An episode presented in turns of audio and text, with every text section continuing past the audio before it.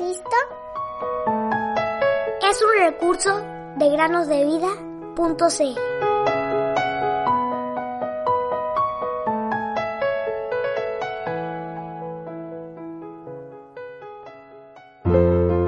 Alabaré con cánticos el nombre de Dios, lo exaltaré con acciones de gracias. Salmos 69, 30.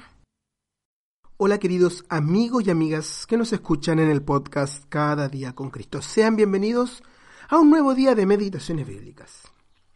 Pongan mucha atención. Los arameos habían tomado cautiva a una muchacha muy joven de la tierra de Israel y ella estaba al servicio de la mujer de Naamán. Segundo de Reyes 5.2.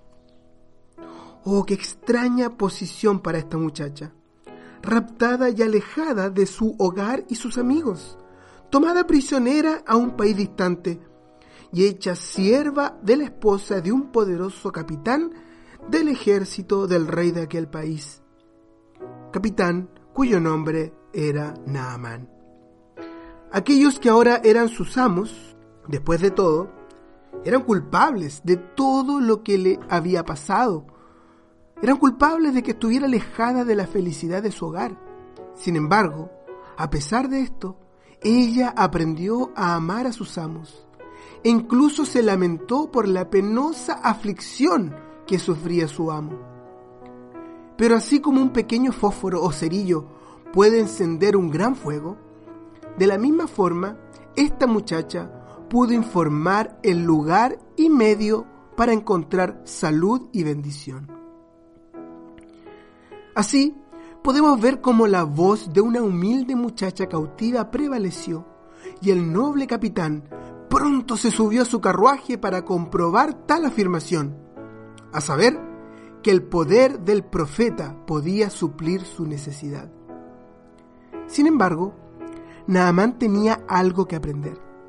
Aunque podía ser un gran hombre delante de su señor el rey, al llegar donde el profeta de Israel él tuvo que renunciar a sus propios pensamientos y aceptar la bendición que tanto anhelaba, siguiendo al pie de la letra las instrucciones que le dio el hombre de Dios. Había dos cosas que eran necesarias que Naamán tuviera.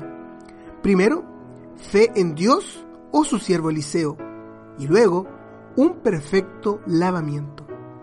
En la Biblia, el número 7 es el número perfecto, de manera que tuvo que sumergirse o lavarse siete veces en las aguas del Jordán. Y cuán perfecta fue la respuesta a su fe y a su lavamiento, pues él ya no fue más Naamán el leproso, sino Naamán el sanado y limpiado, cuyo corazón ahora estaba lleno de dulce alabanza y gratitud. En este sentido, Naamán es figura de todo aquel que renuncia a sus propios pensamientos y confía simplemente en la obra del Señor Jesús y en su bendita persona, quien vino para buscar y salvar lo que se había perdido. ¿Por